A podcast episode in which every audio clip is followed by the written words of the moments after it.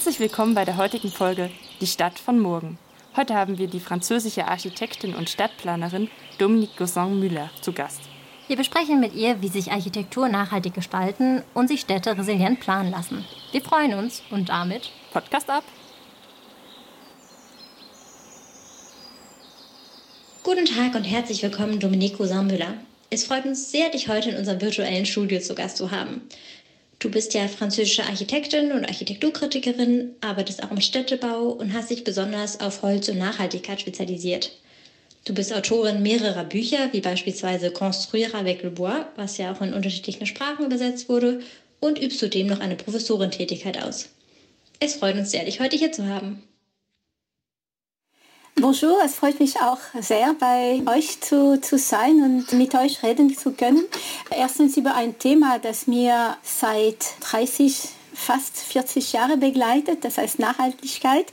Als ich angefangen habe, darüber zu arbeiten, insbesondere zuerst über Holzbau, war das Wort Nachhaltigkeit noch überhaupt nicht verwendet, aber peu à peu gibt es immer mehr und mehr Leute, die sich dafür interessieren und unter anderem mein Freund Cyril Dion, den ich seit über zehn Jahren kenne und sehr bewundere. Ja, das ist wunderbar. Sie kennen ja Cyril Dion persönlich. Wie haben Sie ihn kennengelernt? Und Sie meinten ja vorhin, dass Sie in seinem Film Demain bereits ein bisschen mitgewirkt haben. Ich habe Cyril vor circa zwölf oder sogar 15 Jahren kennengelernt, als er noch bei den Kolibri gearbeitet hat, zusammen mit Pierre Rabhi. Und es war eine große Messe über ökologische Architektur. Und wir waren eingeladen, einen Vortrag äh, zu machen zuerst ich über Vorarlberg. Das ist diese Region in Österreich, die wirklich sehr, sehr weit ist, was Nachhaltigkeit betrifft. Dann mein Freund Thierry Salomon über Energie, so über die Strategie von der Negawatt, eine Gruppe von französischen Experten, denen wir beide gehören, die probiert, die Energiewende in Frankreich zu fördern. Und dann als Dritter war Cyril Dion. Damals war er überhaupt nicht bekannt. Und er kam nach uns und er kam auf der Bühne, der saß auf einem Stuhl mit offener Ende auf die Beine und er hat erzählt. Er hat über die Kolibri erzählt, diese schöne, wunderschöne Geschichte über diese kleine Vogel, der probiert sein Teil zu machen. Und wir waren alle, es gab vielleicht 100 Personen im Saal, wir waren alle begeistert. Thierry und ich, wir hatten ein PowerPoint, wir hatten Bilder gezeigt und so weiter und Cyril hatte nur seine Stimme und er hat uns alle mitgenommen in seine Geschichte und am Schluss haben wir uns angeschaut, Thierry und ich, und wir haben gesagt, der da, den müssen wir uns schnappen. Und dann haben wir ihn gleich eingeladen, mit uns Mittag zu essen. Und dann haben wir einen tollen Austausch beim Mittagessen gehabt und seitdem haben wir mitgewirkt bei einem Buch, das er geschrieben hat. Das hieß Revolution mit der R zwischen äh, Klammer, das war vielleicht vor acht Jahren, ist es erschienen. Und als er das Film Demain angefangen hat, hat er mich angerufen und gefragt, ob ich ihm ein paar Tipps geben könnte, was Architektur und Städtebau betrifft. Und für Städtebau habe ich ihm gesagt, er soll unbedingt den Jan Gehl in Dänemark treffen. Jan Gehl hat einmal in einem Vortrag in Kopenhagen gesagt, dass die Bürgermeisterin für Transport aus New York nach Kopenhagen gekommen ist und sie wollte einfach gucken, wie sie das in Kopenhagen machen. Und dann hat er sie auf dem Fahrrad gesetzt und dann sind sie mit dem Fahrrad durch Kopenhagen gefahren und dann hat sie gesagt, sie will das Gleiche für New York.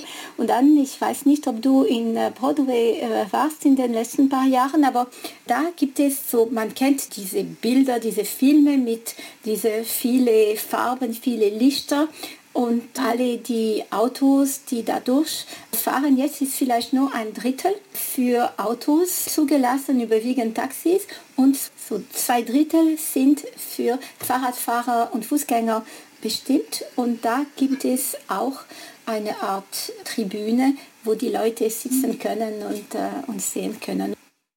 Gerade in Corona-Zeiten wurde ja auch der Moment genutzt, um Wege für Fahrradfahrer freizumachen, so zum Beispiel in Stuttgart und Paris, vielleicht ja auch nach dem Vorbild von Kopenhagen. Sie haben ja gerade von schönen Anekdoten von Cyril Dion berichtet, daher würde ich jetzt gern direkt mal mit einem Zitat von ihm beginnen. Es ist von entscheidender Bedeutung, dass wir eine vielversprechende ökologische Vision von der Zukunft anbieten, starke kulturelle Bezüge herstellen, ein wirkmächtiges Bild entwickeln und ein konkret greifbares Projekt ausarbeiten, das sowohl politisch und wirtschaftlich als auch urbanistisch, architektonisch, landwirtschaftlich und energiepolitisch ausgerichtet ist. Unsere Frage an Sie wäre jetzt, Sie wollen ja das Bauen nachhaltiger gestalten und bewerben Materialien wie Lehm und Holz, die früher verwendet wurden. Was hat Sie denn hierzu bewegt? Stehen diese Konstruktionen der konventionellen Bauweise in irgendwelchen Hinsichten nach? Beziehungsweise welche Vorteile ergeben sich daraus, abgesehen davon, dass sie wahrscheinlich nachhaltiger sind? Heute, und das merken wir auch bei der Hitze, einer der größten Probleme ist diese Wetteränderung oder global diese klimatische Änderungen. Und circa 7% der CO2-Emissionen, die dazu geführt haben und die dazu weiterführen werden, kommen von der Herstellung von Beton, Zement und Stahlbeton. Warum? Einfach weil es sehr viel Energie braucht, um Zement und Kalk herzustellen und auch Stahl. Und ich sage nicht, dass Beton ein schlechtes Material ist. Ich sage, dass es ein sehr, sehr wertvolles Material ist, dass wir das unbedingt brauchen, einmal für die Fundamente von den Bauten und auch für größere Werke wie Brücken zum Beispiel und dass wir deswegen sparsam mit Beton umgehen müssen. Und auch aus einem anderen Grund und das ist, dass Kies und Sand gibt es nicht mehr wie Sand am Meer, sondern diese Ressource wird immer knapper. Es ist die zweite Ressource nach Wasser, die am knappesten ist. Und das braucht man natürlich äh, sehr viel für Beton. Und ich glaube, dass wenn man etwas bauen kann, das nicht unbedingt die Qualitäten von Beton braucht, sollten wir nach Alternativen schauen. Es gibt viele Alternativen. Die eine ist Holz. Lange Zeit hat man gemeint, man kann damit nur kleine Häuser bauen, aber man weiß inzwischen, dass man sogar Hochhäuser mit 10, 20 und mehr Etagen bauen kann. Allein in England gibt es an die 100 Hochhäuser mit zwischen 10 und 20, vielleicht noch mehr, 30 Etagen. Und sie sind meistens mit einer besonderen Holzbautechnik gebaut. Man nennt das Brettschichtholz oder auch Brettschichtplatten. Man nimmt nur kleinere Stücke von Holz, die legt man zusammen einmal in eine Richtung, einmal in die andere Richtung und so weiter. Das sind immer drei, fünf, sieben oder vielleicht sogar neun Schichten immer. Und damit entstehen Platten, die ca. 80 cm breit sind und die mehrere Meter lang sein können acht Meter lang oder noch länger. Und damit kann man ganze Wände, ganze Decken und ganze Dächer machen. Und die werden industriell produziert, also ziemlich schnell und preiswert. Und damit kann man wirklich größere Bauten herstellen. Man nennt das KLH Kreuzlagerholz. Also mit Holz kann man bauen und zwar auch größere Bauwerke. Dann gibt es natürlich auch Lehm. Lehm gehört zu den ältesten Materialien der Welt. Also Sie müssen sich vorstellen, vor circa 10 Jahrtausend, als die Nomaden angefangen haben, sesshaft zu werden, müssten sie ihre Häuser bauen, die ersten Häuser. Und dann, was haben sie gemacht? Sie haben einfach die Materialien, die unter ihre Füße oder die Materialien, die sie mit ihren Händen pflücken können, zusammengetan. Und damit sind drei Techniken entstanden, die man heute immer noch verwendet. Die eine heißt Adobe oder Lehmsteine. Und das Grundmaterial, das ist einfach Erde gemischt mit Naturfasern, Stroh oder anderem. Die zweite Technik ist Wellerbau genannt und das ist mit dem gleichen Grundmaterial, also eine Mischung aus Lehm und Fasern, macht man kleine Kugeln, die man auf ein, ein Sockel wirft und damit macht man Wände. Und die letzte Technik, man nimmt Holz oder damals waren es wahrscheinlich nur Zweige und die hat man zusammengetan und darauf hat man immer noch die gleiche Mischung von Lehm und Stroh hingetan und das ist der Vorfahrer von dem Fahrwerk, das wir unter anderem aus die alten Innenstädte in Goslar zum Beispiel in Deutschland oder in Straßburg in Frankreich kennen. Also hier sehen Sie einerseits, dass man Lehm verwenden kann, oft in Zusammenhang mit Naturfasern, aber nicht immer. Und Sie sehen auch, dass ein Mix möglich ist. Beim Fahrwerk zum Beispiel gibt es eine Hauptstruktur, tragende Struktur aus Holz und dann eine Füllung aus einer Mischung von Lehm und Stroh.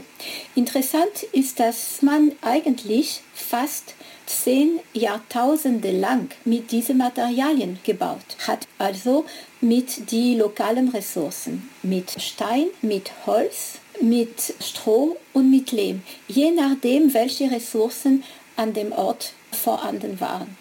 Wie Sie sehen, man hat immer die lokalen Ressourcen verwendet und dazu auch ein lokaler Know-how entwickelt. Alle Handwerker waren sehr gut in ihrem Fach und von Generation zu Generation hat es sich immer verwendet. Und eigentlich ist es erst seit circa ein Jahrhundert, dass man anders baut. Heute baut man überwiegend mit Beton aber Beton ist auch erst Anfang des 20. Jahrhunderts entwickelt worden und Stahl hat man angefangen zu verwenden circa um die Hälfte von den 19. Jahrhundert. Wie kam es zu dem Vormarsch von Beton und Stahl? Waren das billigere Materialien oder woran genau lag das? Bis zum 20. Jahrhundert wohnten die meisten Leute in kleine Dörfer oder kleinere Städte und die meisten waren auch Bauern. Mit dem Anfang von der industriellen Revolution sind sehr viele Bauern nach große Städte gewandert und haben angefangen als Arbeiter in große Werke. Und es hat die soziale Struktur total geändert. Und für alle diese Leute, die nach größeren Städten gekommen sind, müsste man auch Häuser bauen. Und man müsste ganz schnell, ganz viel und ganz billig äh, Häuser für diese Leute bauen. Und da war Beton fast ein magisches Material, weil es das konnte. Man hat auch standardisiert, man hat sehr schnell große Häuser gebaut, wo Hunderte, Tausende von Menschen leben könnten und es war damals wirklich ein großer Vorteil. Und für viele Leute, die in ihren Dörfern kein Wasser am Hahn hatten oder keinen Strom oder manchmal auch keine Badezimmer hatten, dann plötzlich haben sie einen Komfort gehabt. Und es war wirklich diese Idee von Fortschritt. Und deswegen war es so anziehend. Und deswegen hat man angefangen mit Beton zu bauen.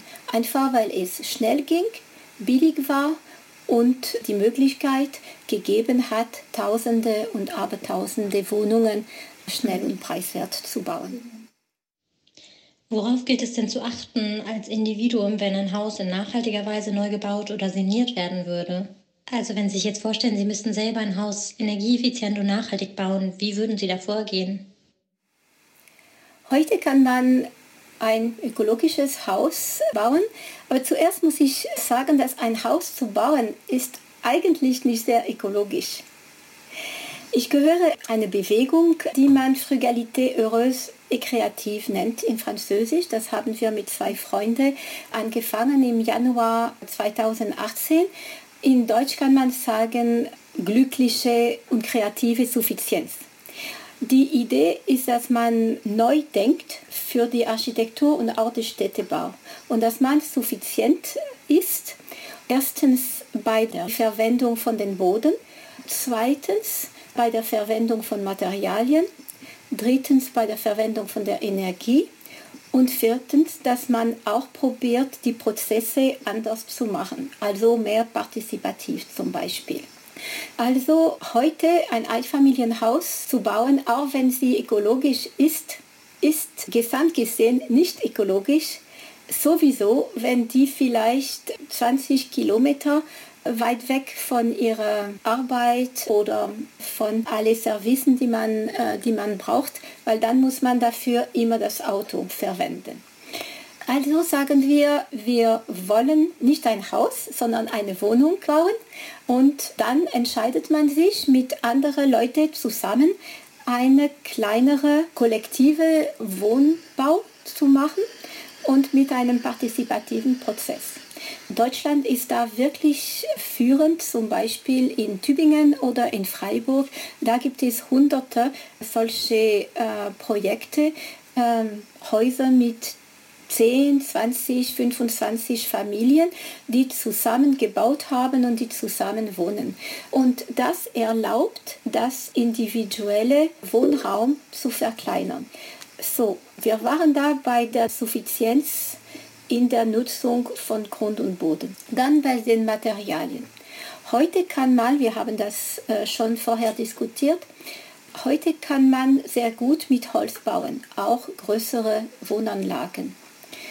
Natürlich sollte das Holz, wenn möglich, lokal sein, also aus 50, 60, 100 Kilometer kommen. Es gibt eine schöne kleine Schulbau in Frankreich, in den Vogesen, die aus Buche gebaut wurde und das ist Buche aus dem kommunalen Wald. Das hat übrigens ein ehemaliger Student von mir entworfen und ich bin ganz stolz darüber. Das äh, kleine Gebäude hat ganz viele Preise schon gewonnen und hat es wirklich verdient. Isoliert wurde das kleine Gebäude mit Stroh von den Landwirten aus diesem kleinen Dorf in den Vogesen. Also Sie sehen, diese Kreiswirtschaft äh, vermeidet erstmal Transport, fördert aber auch die lokalen Ressourcen. Beim Lehmbau ist es genau das Gleiche. Man kann Lehm wirklich direkt aus der Baustelle, aus der Baugrube nehmen und daraus unterschiedliche Techniken entwickeln. Man kann zum Beispiel Stampflehm machen. Dafür braucht man eine Schallung wie beim Beton, aber das Basismaterial ist nur Erde, Erde mit alle Art von Körnungen von Lehm, die ganz kleine Körnung hat, bis zu größere Steine, bis 10 cm Durchmesser circa. Und dann macht man dünne Schichten, circa 10 bis 20 cm hoch und dann stampft man das und dabei wird es von circa die Hälfte reduziert und dann Schicht für Schicht kann man eine Wand bauen. Man kann das auch vorfabrizieren. In Paris wird auch Lehmbau zunehmend interessanter, auch weil in Paris äh, mehrere Großbaustellen gibt und da gibt es auch sehr viel Erdaushub. Und was macht man damit? Das sind an die 30.000 Tonnen Erdaushub um Paris herum jedes Jahr. Und es gibt jetzt eine Fabrik, die im Bau ist, wo man aus Erde von diesen Großbaustellen Produkte aus Lehm machen möchte, kleine fabrizierte Elemente aus Stampflehm, aber auch sogenannte Presslehmsteine. Die sind so groß wie Backsteine oder wie Betonsteine, nur aus Lehm. Und natürlich kann man auch mit, diesem, mit dieser Erde, die, die aus der Aushub kommt, Stuttgart 21 oder Grand Paris ganz feiner Lehmputz machen. Und der Vorteil von der Lehmputz ist, dass es hygrothermisch sehr gut ist. Man weiß, dass viele Häuser ziemlich ungesund sind, weil die Luft innen äh, zu trocken ist. Wenn man einen Lehmputz hat oder natürlich Lehmwände, bringt es ein sehr schöner, angenehmer Raumklima. Und in Frankreich fördert man als Material biosourcé, so biobased Materialien, nicht nur Holz, sondern auch andere Naturfasern.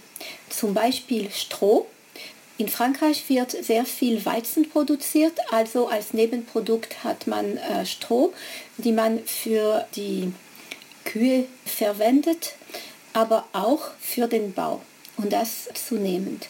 Es gibt in Frankreich an die 5000 Bauten, die mit Stroh isoliert wurden. Natürlich gibt es Einfamilienhäuser, oft in Selbstbau, die mit Stroh isoliert worden sind, aber es gibt in Frankreich jetzt an die 100, vielleicht sogar 200 öffentliche Bauten, die mit Stroh isoliert wurden.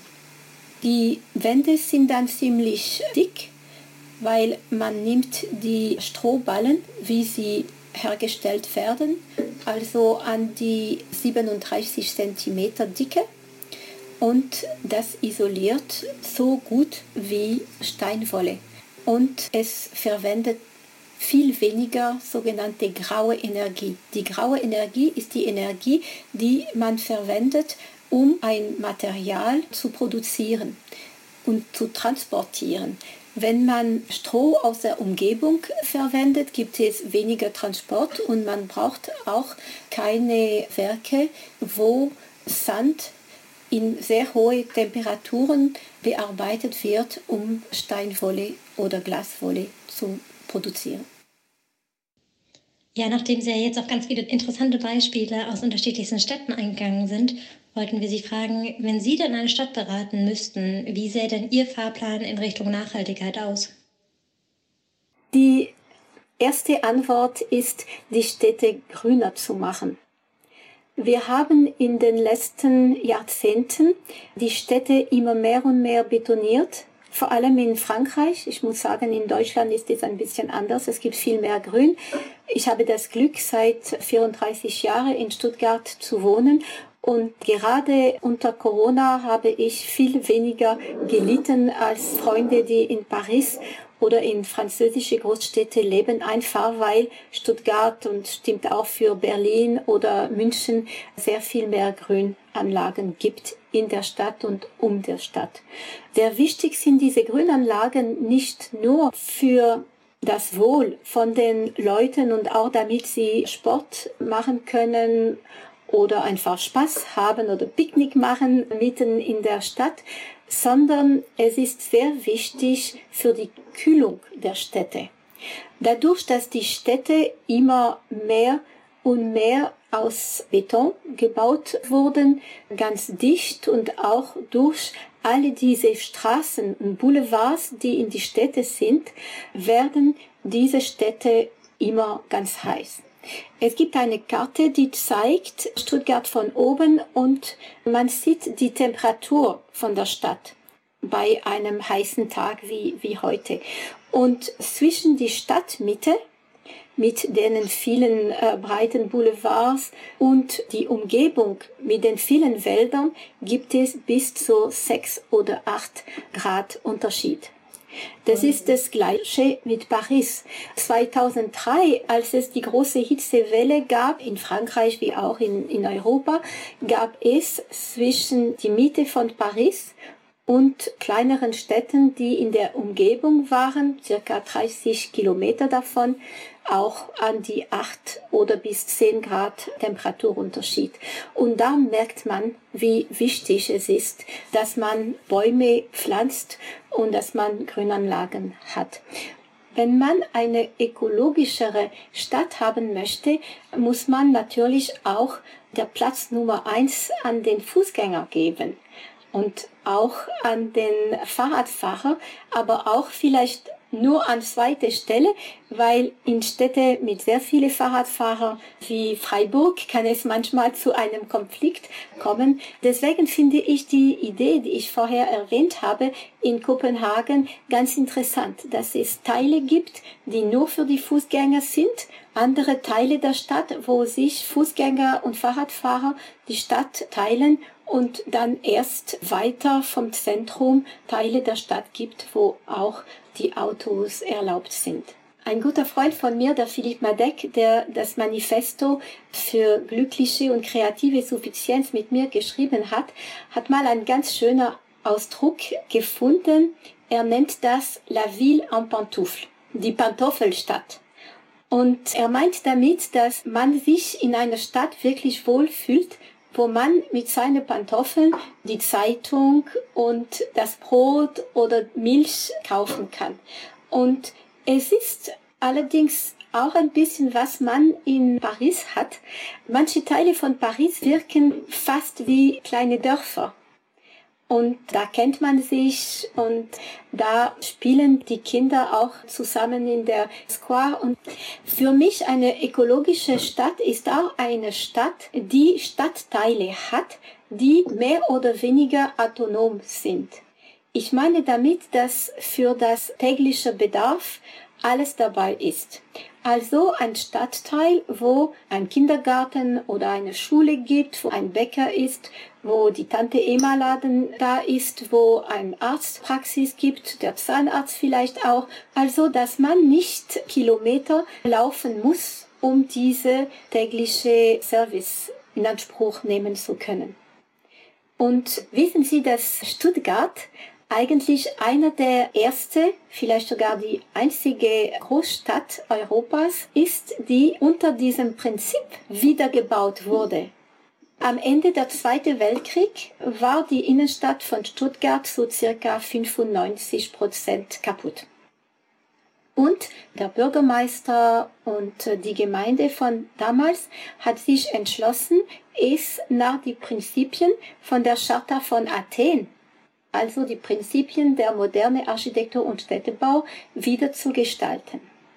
Und da haben sie gesagt, in der Innenstadt wird nur gearbeitet und da werden auch die Geschäfte sein und wohnen wird man in Satellitenstädte drumherum. Und eigentlich in den 70er Jahren hat man schon bemerkt, dass dadurch war in dieser Stadt abends gar kein Leben mehr.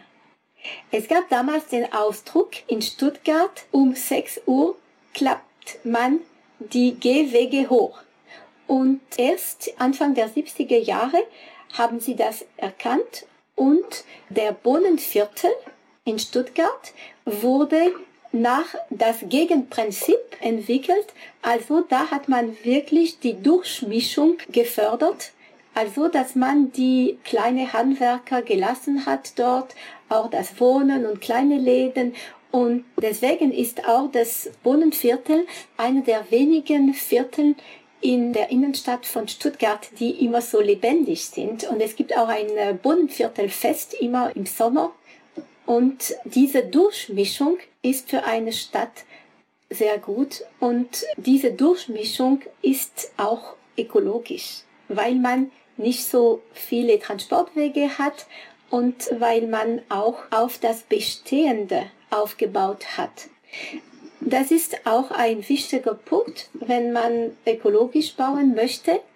Bevor man etwas Neues baut, muss man zuerst gucken, ob es nicht bestehende alte Gebäude gibt, die man entweder renovieren kann oder umfunktionieren kann, vielleicht für andere Funktionen, andere Zwecke. Zum Beispiel eine Reithalle könnte in Wohnungsbau vielleicht mit Läden im Erdgeschoss umgewandelt werden und so weiter. In Paris zum Beispiel gibt es ein paar sehr interessante Projekte, wo Bürogebäude, davon gibt es en masse in Paris viel zu viel, in Wohnungen umgewandelt wurden. Ich glaube, und das gehört auch zu dieser Suffizienzbewegung, dass man nicht mehr auf Böden, die für die Landwirtschaft gut sind, bauen darf. Sie sollten tabu sein. Die sollten wir unbedingt behalten, um Nahrungsmittel zu produzieren, und zwar neben uns und nicht 1000 Kilometer weit weg. Und dann als zweites sollte man die Baulücken, die in eine Stadt gibt, füllen bevor man neben der Stadt oder um der Stadt andere Grundstücke verwendet. Und es gibt solche Stufen, wo man sagen muss, der Boden ist auch sehr wertvoll. Man muss denken, der Boden ist ein wertvoller Gut und mit dem sollte man auch sparsam umgehen. Das war ein schönes Endwort für diese Frage. Wenn wir jetzt über nachhaltige Städte bzw. Ökologie in Städten reden, hätte ich noch mal zwei Zitate von Cyril Dion. Und zwar geht er auf Resilienz ein. Er sagt, es ist daher unerlässlich, unsere Region resilient zu machen. Und warum nicht auch unseren eigenen Lebensraum? Unter Resilienz verstehe ich die Fähigkeit, Belastungen standzuhalten, ohne zusammenzubrechen. Und weiter sagt er, momentan dienen unsere Systeme vor allem der Effektivität und wir vernachlässigen dabei weitgehend die Resilienz. Dion erwähnt ja hier die Bedeutung der Entwicklung von Resilienz urbaner Räume, um uns vor möglichen Klimafolgen zu wappnen. Sehen Sie womöglich auch die Notwendigkeit, urbane Räume resilienter zu planen? Beziehungsweise was bedeutet dieser Begriff für Sie und wie ließe sich dies umsetzen? Sie haben ja bereits über Grünflächen geredet, die zur Kühlung dienen könnten. Was könnte man noch machen oder was wäre auch notwendig in den nächsten Jahren? Ich glaube, es ist unbedingt notwendig, die Nahrungsmittel näher zu produzieren, näher zu den Städten. Paris hat nur für drei Tage Nahrungsmittelautonomie oder ist nicht einmal Autonomie. Wenn heute kein Lastwagen mehr in Paris kommen könnten, dann hätten die Pariser nur für drei Tage Nahrungsmittel.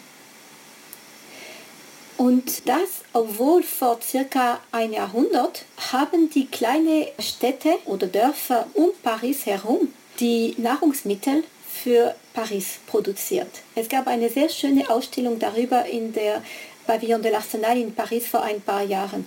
Und lustig war, dass eigentlich jeder dieser Dörfer oder kleine Städte um Paris herum hatten ihre Spezialität.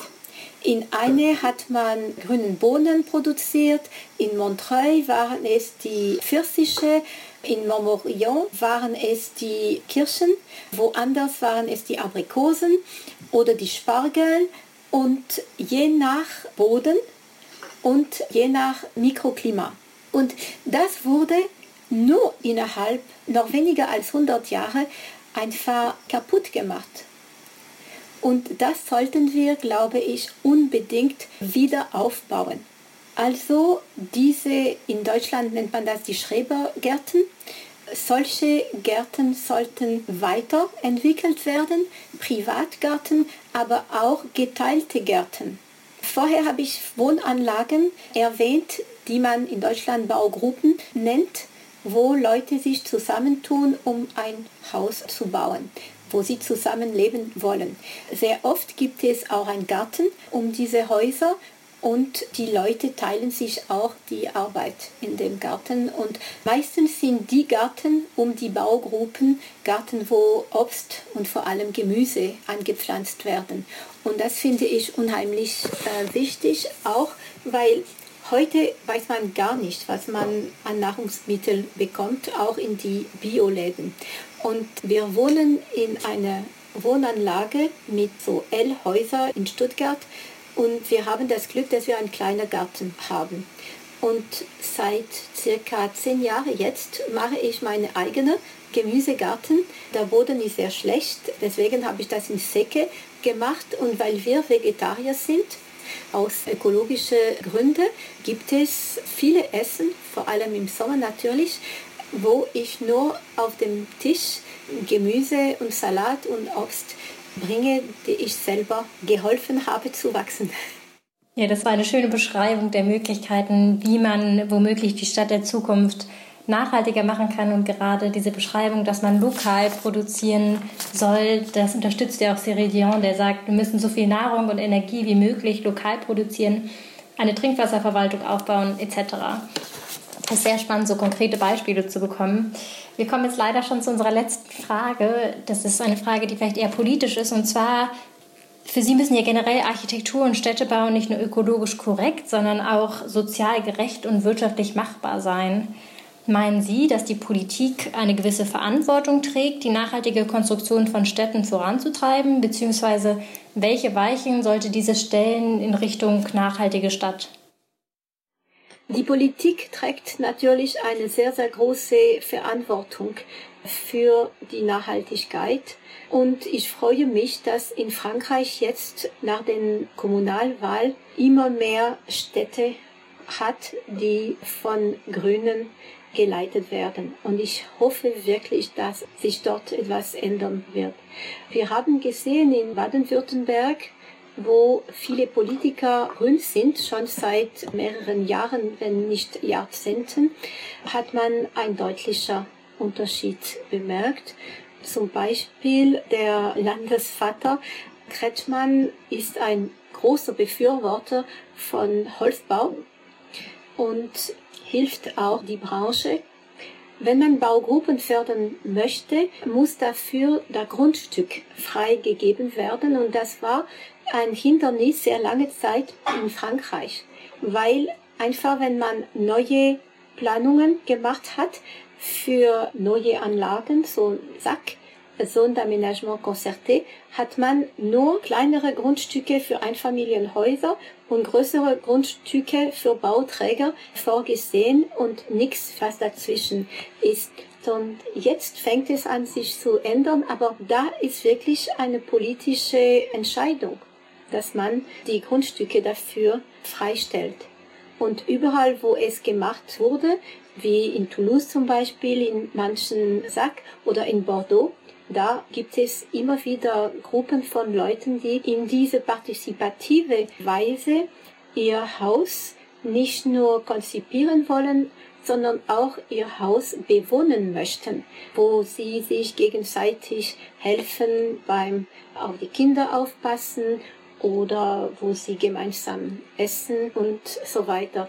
Für mich ist die Zukunft auch darin, dass die Leute besser miteinander kooperieren, dass man in solche Anlagen auch eine Durchmischung von Bevölkerung hat.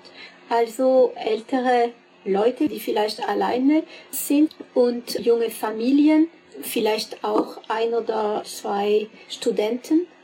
Ich glaube, dass wenn sich Familien mit kleinen Kindern Rentner und Studenten ein Haus teilen und sich gegenseitig helfen, wird es unsere Städte viel lebendiger machen und auch viel glücklicher. Die Städte von heute sind viel zu kalt geworden. Es gibt viel zu wenige Beziehungen zwischen den Leuten. Und früher, als die meisten Leute auf dem Land gewohnt haben, gab es sehr oft in dem gleichen Bauernhof oder in dem gleichen Haus zwei, drei oder vielleicht sogar vier Generationen.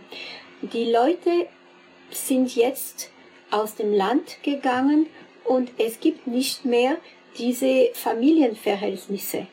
Aber ich glaube, man kann diese Mehrgenerationenhaus wiederherstellen, indem Leute, die nicht die gleiche Familie gehören, aber Leute, die sich gerne haben und die sich gerne helfen, wollen gegenseitig zusammenleben.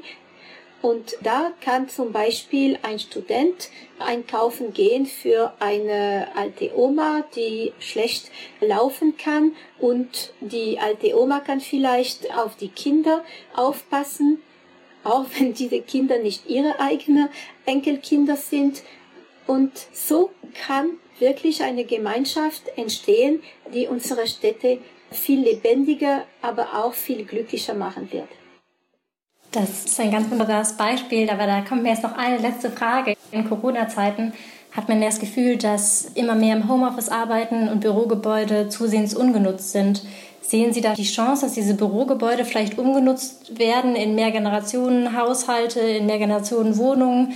Gerade dadurch, dass ja auch weniger Pendelverkehr ist, dass vielleicht mehr Fahrradfahrer in den Städten sind und weniger Autoverkehr in den Städten durchfährt. Ja, sehen Sie da irgendwie Veränderungspotenzial gerade? Ich glaube, dass man unbedingt diese Bürohäuser, die zunehmend leer stehen, umnutzen sollte, um daraus Wohnungen zu machen und gleich Mehrgenerationenwohnungen und vielleicht im Erdgeschoss mit einer Kinderkrippe oder ein kleiner Laden oder ein kreativer Workshop oder ein kleiner Start-up oder so diese Pop-up-Stores. Man sollte offener denken. Weniger große Reisen und mehr Reisen in sich, vielleicht auch zu Fuß in seinem Viertel ich glaube, dass wir auch öfters mit offenen Augen laufen sollten. Wir sprechen von einer glücklichen und kreativen Suffizienz, weil Suffizienz ist nichts Negatives.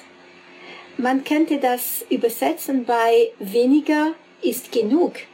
Und wenn wir uns auf das Wichtigste und auf das Notwendigste besinnen, dann gibt es viel mehr Raum für Eigengestaltung, für Do-it-yourself. Wir müssen nicht alles kaufen. Wir können auch umtauschen.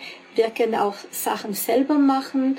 Wenn man selber kocht, schmeckt es auch meistens besser, sowieso wenn es aus dem eigenen Garten kommt. Ich glaube, ein Umdenken ist unbedingt notwendig. Wenn mein Freund Cyril von dieser Resilienz spricht, ich glaube, dass er das erwähnt. Wir müssen mhm. anders denken, wir müssen bescheidener denken. Cyril ist ein sehr bescheidener Mensch, ein sehr offener Mensch auch, ein sehr großzügiger Mensch. Und so sollten wir unser Leben auch gestalten.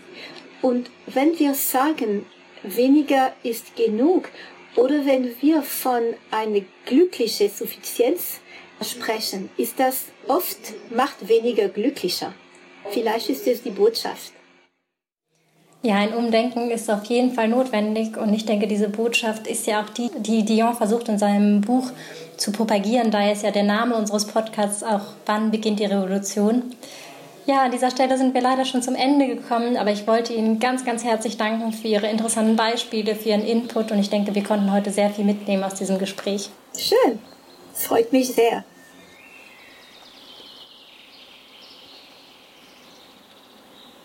Das war unsere Folge Die Stadt von morgen mit Domenico Saarmüller. Wir freuen uns, dass ihr wieder eingeschaltet habt und ja, folgt gerne dem OFAGE und auch dem Institut Français auf den Social Media. Bis zum nächsten Mal.